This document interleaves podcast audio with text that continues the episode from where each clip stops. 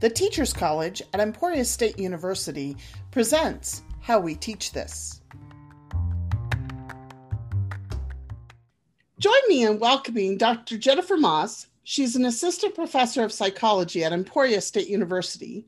And Dr. Jenny Moss has a wide range of experience working in education, from Montessori early childhood to teaching high school English. She does research in educational psychology focused on self determination theory. Thank you so much for having me. This is a, a, great opportunity, and I'm really excited to be here. She has been especially interested in self determination theory. Would you define this for us and explain how it relates to motivation for teachers and students?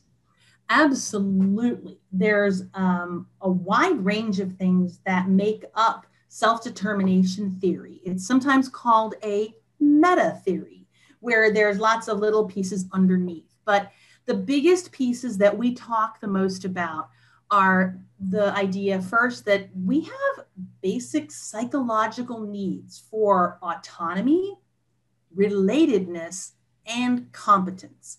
And that when those needs are met, we thrive. And when those needs are thwarted, we might not do as well.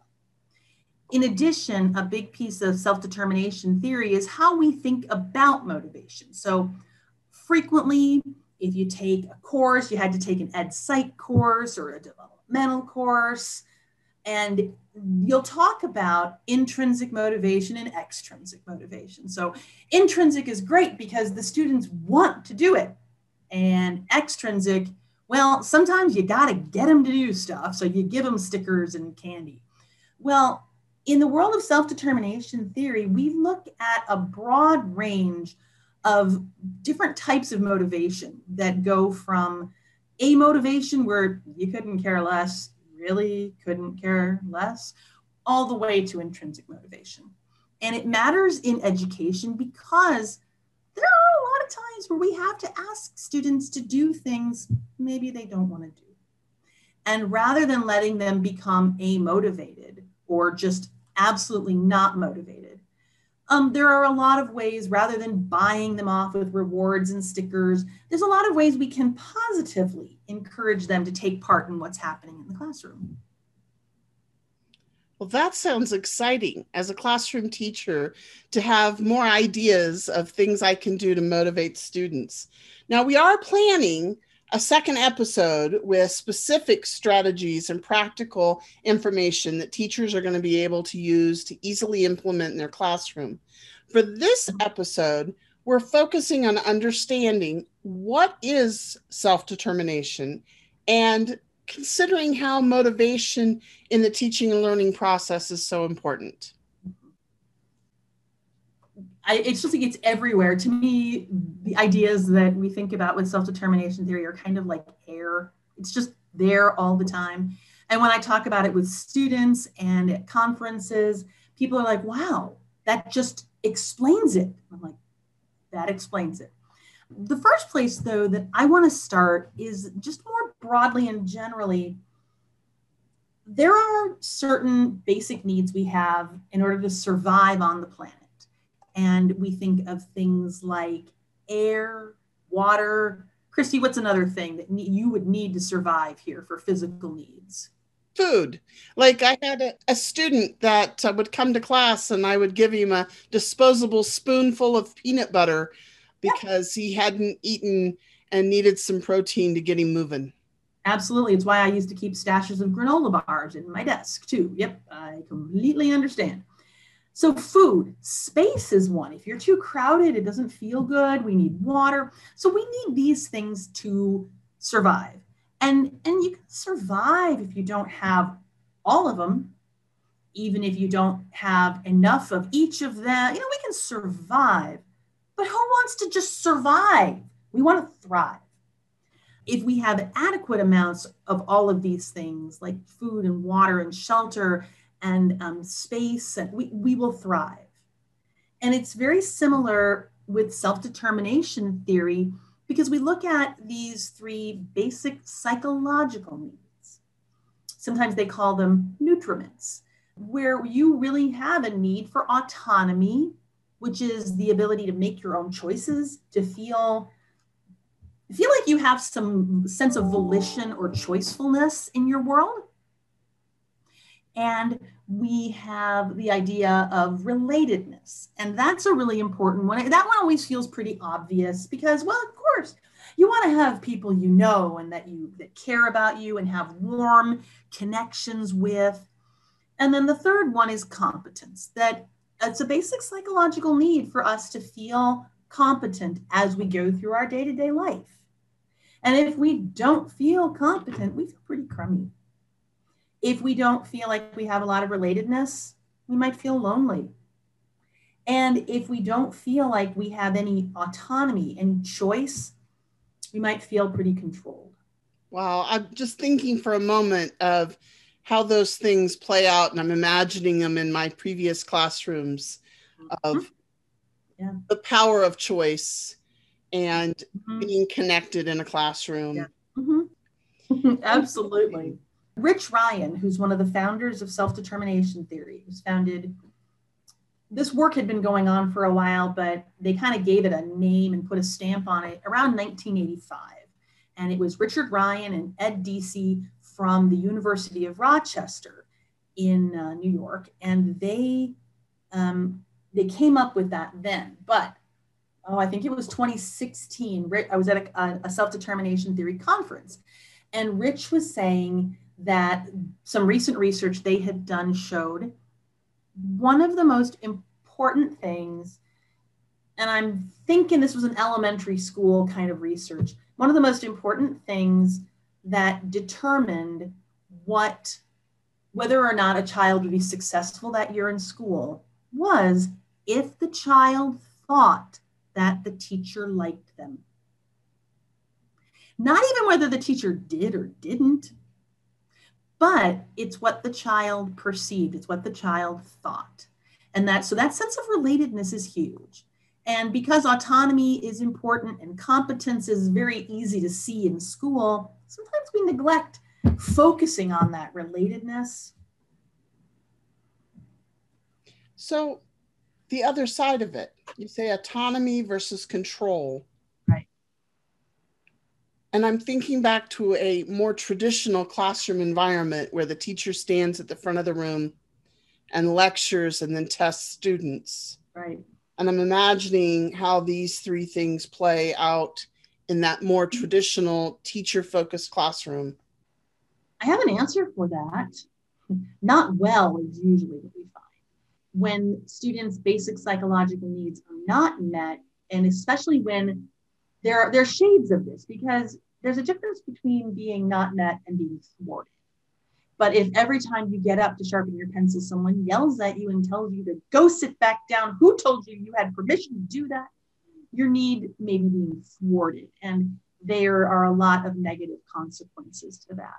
When we have a sense of autonomy, when we, we perceive that, that we are acting autonomously, which is kind of the 95 cent jargon for we decided to do this we we have a lot more internalized motivation for doing it. We care. We're like, yeah, I decided to do this, so I'm going to really work hard. But when you think of the classroom, not everything is something you've decided to do. I didn't decide to take a spelling test. Honestly, when I was teaching fourth grade, I didn't decide to give them spelling tests either. I was made to give spelling tests, which is what control is, where you have a sense that you don't have a choice and that you are acting because you have to, that, that there is control. You're, you, there's shoulds involved and have tos involved and rewards and stickers and grades and money and really you're only doing it because you have to or because someone's making you. And when te- teachers can support their students' autonomy, or they can act in a way that's controlling. To go back to the controlling for just a minute, there's a lot of research that shows that not only do students, you know, they, they don't like it, I said it doesn't turn out well, really what we find is that um, in environments where the teacher control is very high, students have a lot less engagement, and we know that means less learning. They also have really high levels of anxiety and anger. And those kind of feed into the A motivation and they kind of check out. But we also know that this happen if this happens over time if somewhere in fourth grade you just check out it's going to be really hard to get you to check back in in fifth grade. And there may be things that you've missed. That leads of course to sixth and seventh and so on. And so it can send kids on a downward trajectory. So that's why that's really what i mean when i say it doesn't end well. Mm-hmm. I remember working with students who had very little background knowledge and very little previous experience. And they were very much defeatists of themselves that I can't do this. And getting them to think about that I'm there to help them. They can be capable, they are able to do it. And to get that change of thought process mm-hmm. was harder than teaching them the actual act of how to do it. Absolutely. And that goes right into competence versus incompetence, kind of the next piece and thinking about the opposite. We all want to feel competent, made what was supposed to be an oven pancake last week. Mm-hmm. Oh, it was, we're still laughing about it at home because I didn't understand the recipe enough. And what I was making was a quiche. Oh. And I don't like eggs, but I thought the other ingredients would offset egginess and it would be a pancake. With a good sense of humor, um, I did my best, but wow, I made quiche and I did not eat it. It was disgusting. I, okay, I was asked to have a tiny bite, and volitionally, I agreed to have the tiny bite and spit it out but I did not feel very competent. And in fact, that was one of a few different cooking fiascos that had happened that week. So I um, went out for dinner in, a, a night or so after that. I'm like, yeah, I'm just not, I cannot do this right now. I feel incompetent. I'm guessing that you're not real eager to try making oven pancakes again. No, no, no, no. But um, you know, when we can set up a situation where students feel competent. And I know with background knowledge, that's one of the biggest problems is that they don't know it, they know they don't know it, and they don't see how they're going to get it. So I'm done. Mm-hmm. But if we can set up our lessons, our set up experiences for them so that they can be competent, then we can get them engaged in the process. Um, there's a lot of things teachers sometimes do thinking it's going to be helpful that decrease competence. Um, fortunately, I guess my daughter was on the high side of the group in the class. So it wasn't her at the bottom, but her seventh grade math teacher thought it was a great idea to put up scores like how many people got A's, B's, C's, D's, and F's on the test, like, like by number, you know. Mm-hmm. And Annie and I had a, a conference with the teacher, and I'm sitting there doing whatever I can to hold my mouth shut. And um, but Annie, Annie just looked at her and said, I don't think this is a good idea that you're doing this. And um, the teacher said, Well, Annie, I don't see why you would have a problem with it. You're never at the bottom. And Annie just looked at her with bug eyes and said, But can you imagine how that kid feels? Mm. And so that's what I think of when I think of how sometimes we make students feel incompetent. It is hard when you have a student that is feeling isolated. And it may be that you're looking at the student saying, but you're sitting there with all your friends and the student can't really articulate that these are only people that are nice to me when you're looking. They are not my friends. And so they may feel a sense of isolation in a group. And that student might benefit from having the choice, having some autonomy or agency, and being allowed to work by themselves. Making sure no one's left out is great, but we always have to see is the situation fostering a sense of relatedness for all our students? Well, and I've always been a little bit confused on how it is that might have one student, I taught middle school, gets along with one teacher and none of the rest on the team. And the exact opposite that gets along with all of the teachers but one. Yeah. And I'm always curious as to how that works out where the student just I guess you know we all have different personalities yeah. and that's natural that you like one person and not another. But in the classroom as a teacher you have to put that aside. You have to pretend right. at least that uh-huh. you like all of them. How, how does that work? Well with that sense of relatedness it is and this is a big part of self-determination theory too that humans have agency and it's another one of those 95 cent teacher words agentic you know, research words in education we have agency. We have the ability to make these choices. We can say yes or no. So we have autonomy. And if no one is giving that to us, we may become demotivated as well. But we have agency. We are active people involved in creating our world. So the teacher, if you imagine uh, a two part, like two boxes sitting next to each other, one box feeds into the other, which feeds into the first, and it becomes this little cycle. And there may have been something, and I always, I always fear that there's something I might have done that upset a student. I still feel that way in college.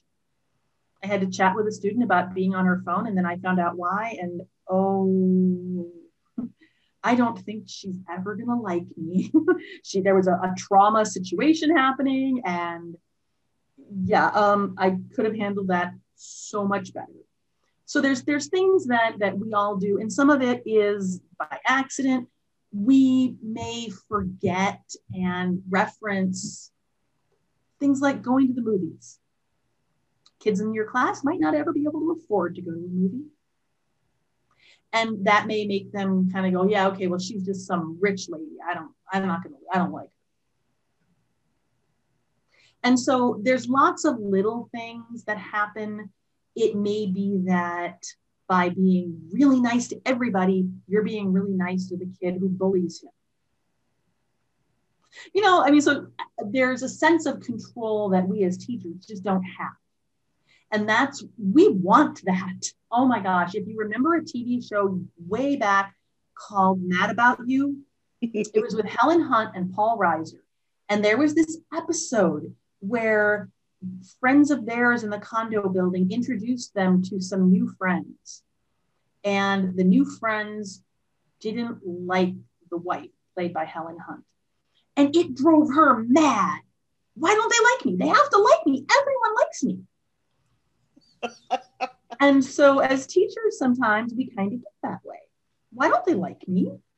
I'm treating everybody the same. And you know, great, whatever. There's a million things, and perception is reality. So if the student sees something or you know is perceiving something, you don't know exactly what they're taking away from a situation. As much as we try, it's probably more important that we know that student has at least one solid relationship with an adult so they have a, a person to go to and we just keep trying just keep trying. That's good advice. So, frequently, when you're in school studying motivation, you'll hear about intrinsic and extrinsic motivation. And like I said earlier, oh, we want the kids to all feel intrinsically motivated, and but sometimes we have to give them, you know, candy and stickers. Oh, you know, that's what happens. That's kids. But um, there's a lot of shades of color between extrinsic and intrinsic A motivation is off to the left. And that really is where you're not motivated, you do not care, you don't know why you're there. Um, just imagine a scenario where you hate skiing. You don't want to ski. You've never wanted to ski. And your boyfriend bought ski lift tickets for you and him and his brother and the brother's wife are coming. And you hate his brother's wife. So already you don't want to ski and you don't like his wife, but you kind of feel obligated to go, perhaps even a little controlled. And your, your motivation that day for going skiing is probably going to be a motivation. Now, it's pretty rare to see that. Often kids are motivated in ways that we may disagree with, we may not like, but for the most part, uh, when whenever we try to say things like, "Oh my gosh, my third period class, they are so unmotivated," no, they're just motivated to do things that you don't like or that are differently than you would want them to do it. So the real real a motivation is pretty rare. Um, then after that, though, we get to the the extrinsic motivators, and some of them are kind of good, and we'll talk about those in a minute. Some of them are kind of dangerous. Straight up extrinsic rewards, we think of it as external regulation. Your behavior is being controlled like you're a little puppet. I'm making little puppet hands now, you can't see it, but you're being controlled in what you do because you want a paycheck or because you want to go to the roller skating party at the end of the semester. It's the same for the kids controlled by grades, controlled by getting a piece of candy. We have external regulation, uh, the stickers, the prizes, the rewards, behavior charts. There's a time and a place for these. And we'll talk more in our next episode about using these things and fading them. And I'm a former special ed teacher, and I get it. Once you've got something that works, you do not want to stop.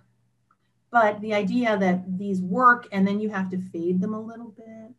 But ultimately, for most kids, they don't need stickers, they don't need big time rewards. It could just be enough to give them a quick smile and a thumbs up. The next kind of extrinsic motivation that we see as kind of mm, less less healthy is called introjected motivation.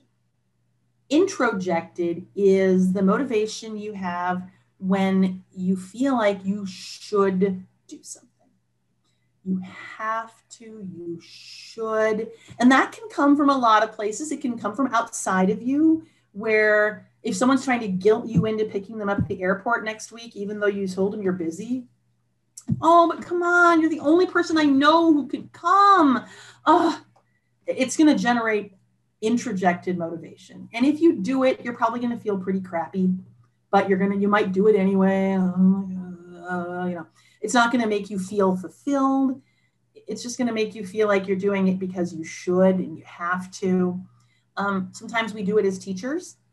I've heard teachers say, all right, everybody, let's do this. Let's do a great job on this today and make, you know, make Mrs. Moss really proud Really? is this for me? So, you know, oh, or Mrs. Moss is really sad when you don't do this the right way. Mm-hmm. Yeah. so um, that can lead to that introjected motivation.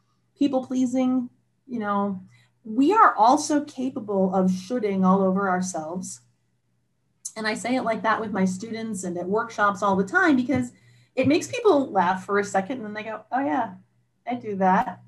Where I should do this, I should do that. Oh my gosh, I should I should water the grass today. I know it hasn't rained in a couple days. I should, I should, I should do the dishes. I should iron the laundry. I should call my mom. I should, we could go on. And so that is that same uh, guilt driven, not, it, it's internal kind of, but it's not good internal. So it's got a sense of obligation. Oh my gosh, yes, that's a great word for it. Yeah, I mean, you're just kind of doing it because you have to, or even that you feel you have to. You might feel like you have to call your mom. And if you were to really talk to her, she'd say, No, I get it. We talk on Sundays. It's really okay. but you still have that inside of you. We swing a little bit more as you're looking at the chart, a little more to the right. The next one is called identified regulation. And this is a little more positive.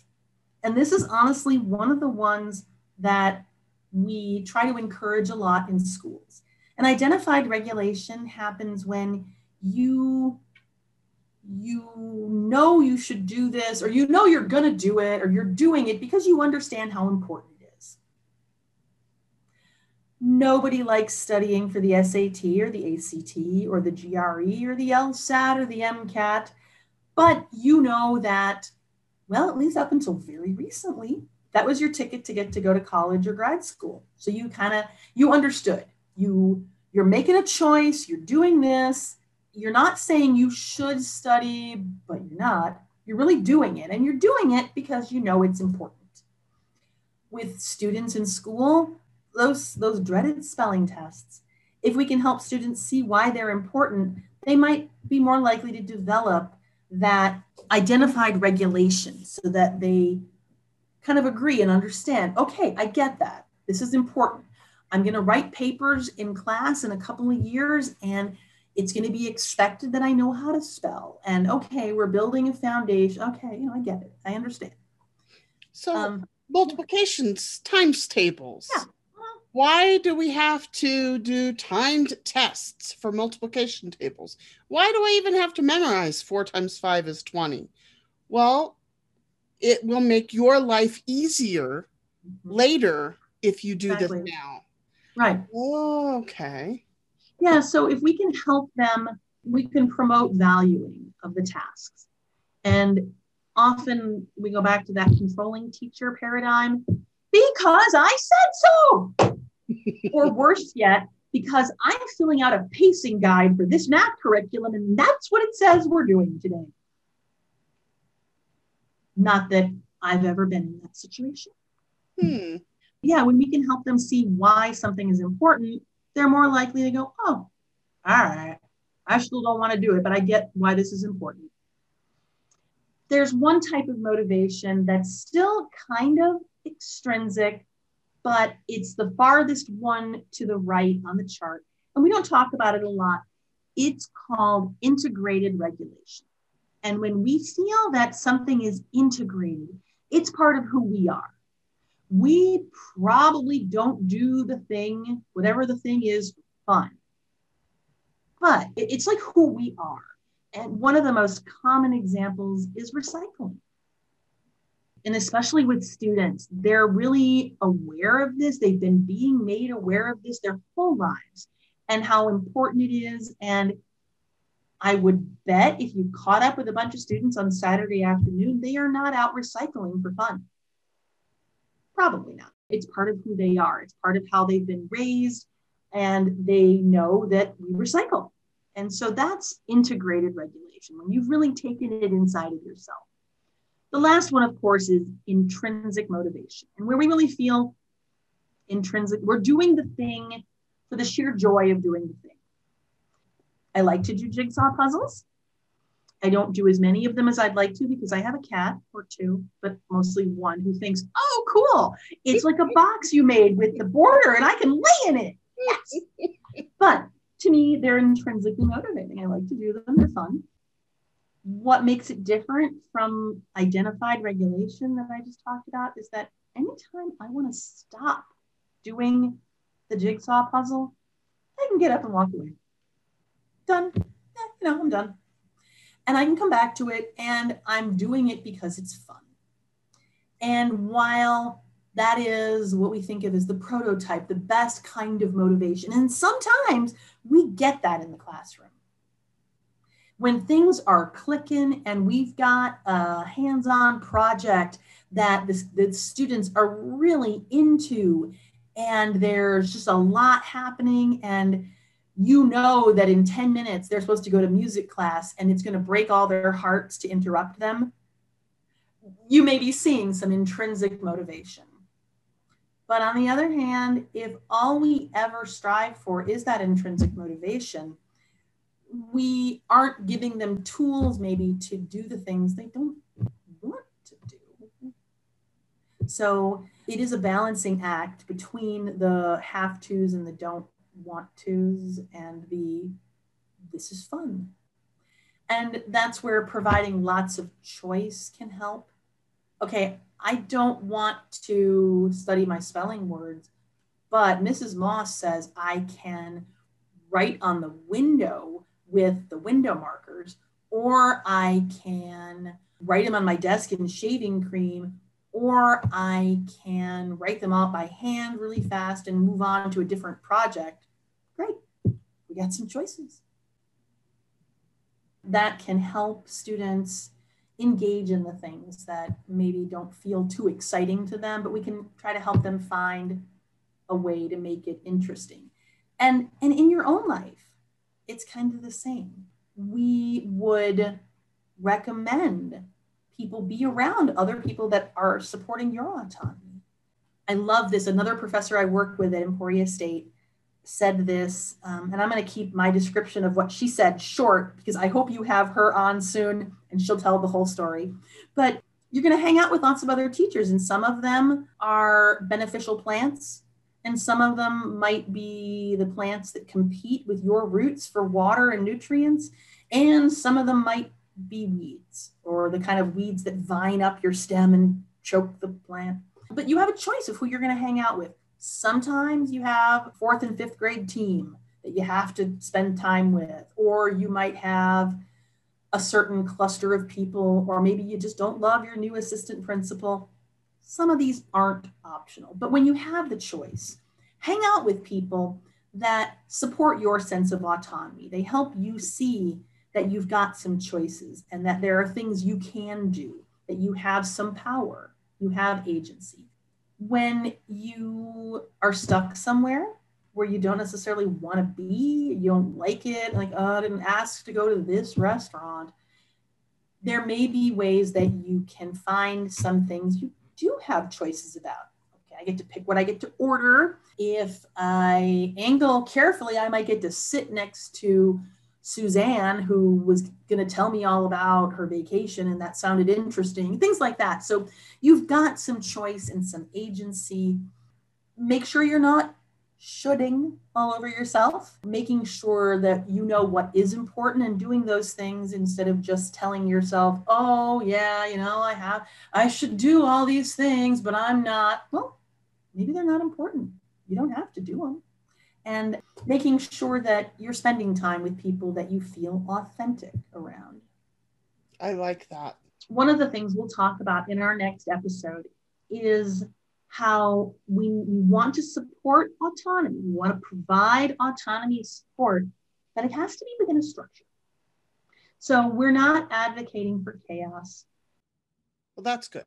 When, yeah, exactly. It's, it's pretty good. Yeah. Um, but when I hear my students coming back to me in Ed Psych, you know, a little year, year and a half later, I hear them talking about choice boards and things like that. And we talk a lot about universal design for learning and these are ways that we can incorporate choice in the classroom to help make sure students have some agency and some power and have that sense of volition. It's like, oh, I don't want to write another book report. Oh, well, did you see on the board for that you can make a video or you can record, you know, there's a lot of choices here. Let's take a look which one of those looks good to you.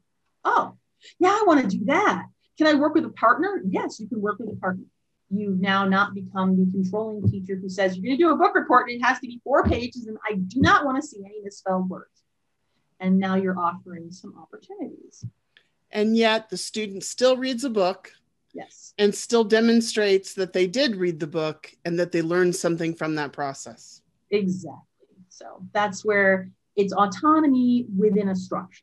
So we'll talk more about that next time and how to do both still feel like you know your students aren't um, under your thumb the whole time. Awesome.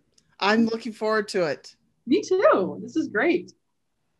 Okay. Anything else that you want to share about the theory and the background understanding self determination theory and the different levels of motivation?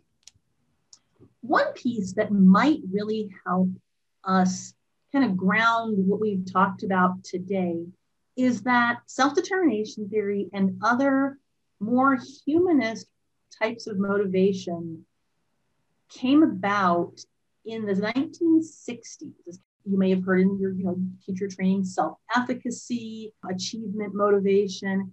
We came a, a, across, we discovered these ideas as a uh, reaction to behaviors. And that when you think about Skinner, and that goes all the way back, if you remember your Ed Psych, to things like Watson making little Albert afraid of the rat, and so on and so forth. But we had behaviorism, and you know, you do what I tell you to do. We're we're focused on the behavior that's going to get the result at the end. And after a while, people started to think, wow, these are human beings. I'm a human being.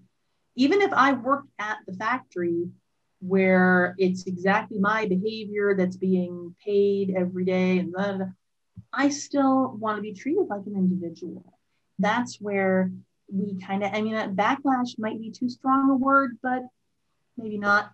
And so thinking of these as a way to see people rather than just see somebody pushing a button to get the right answer on a program. When you think about B.F. Skinner's education devices that he came up with, you know, we want to we want to be more focused on the human beings. I like that. More focused on the human beings. Yeah. I hope you'll join us for our second episode coming soon with Dr. Jenny Moss and strategies on self determination theory and motivation in the classroom. Thank you so much for having me, and I can't wait to talk to you all some more. Awesome. Thank you.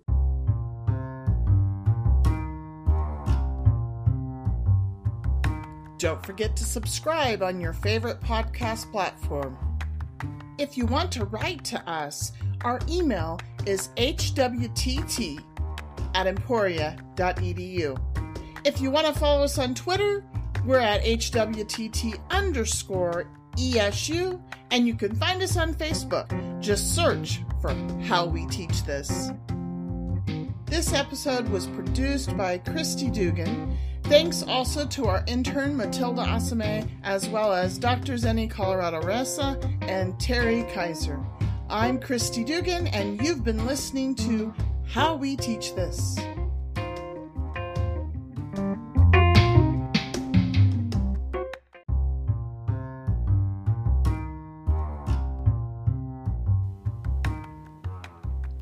This episode of How We Teach This is sponsored by ESU's undergraduate programs in psychology, offering a Bachelor of Arts, Bachelor of Science, Bachelor of Science in Education, and a minor you can match with any major our psychology courses will assist you in your career in psychology or help you develop a deeper understanding of thought for whatever field you choose.